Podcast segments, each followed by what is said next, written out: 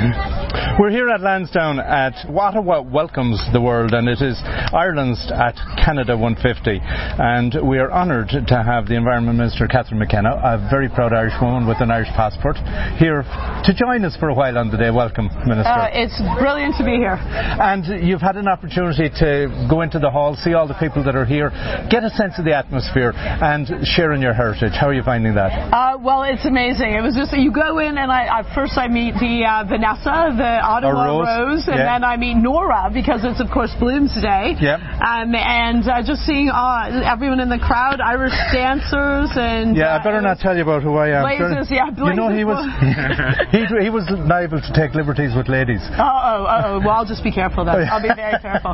So I won't get in Well, it's good that I also I've never managed to get through Ulysses, so it was good that there was a 60 uh, 60 second version of Ulysses, so I could uh, get my head around it. Excellent. I was saying the Dead is my favorite. And, and of course, today is Bloomsday, and we as the Irish are honoured that we got Bloomsday as our day to celebrate in Canada as well.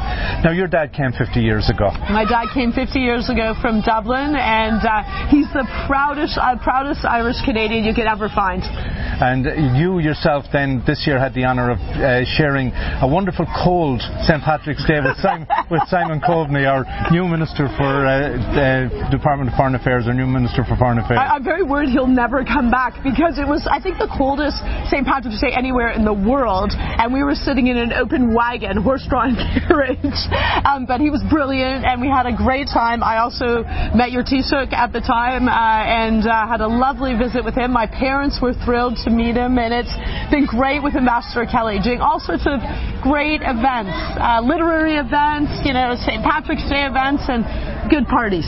so have you found it's been an advantage to be able to wave your, wave your Irish passport?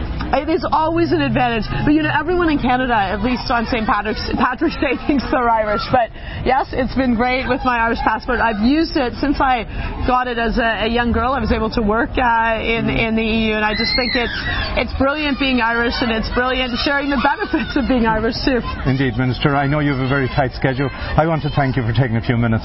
You know what? It's lovely, and I can't wait to get to Ireland. I'm already planning a trip. Mary Robinson and I work very closely together on climate change issues and gender issues, so Good. very excited to, to spread the word and, and go see all of my relatives. My dad has five brothers, including his eldest, who's a Jesuit in uh, Dublin. Excellent. Well, hopefully we, you and I can keep in touch as time progresses and keep listeners advised of when you might be going over and things like that. That's great, and you'll have to get my dad on your program. He'd be Would thrilled. love to. Would love to. Thank you very much, Thank you very much.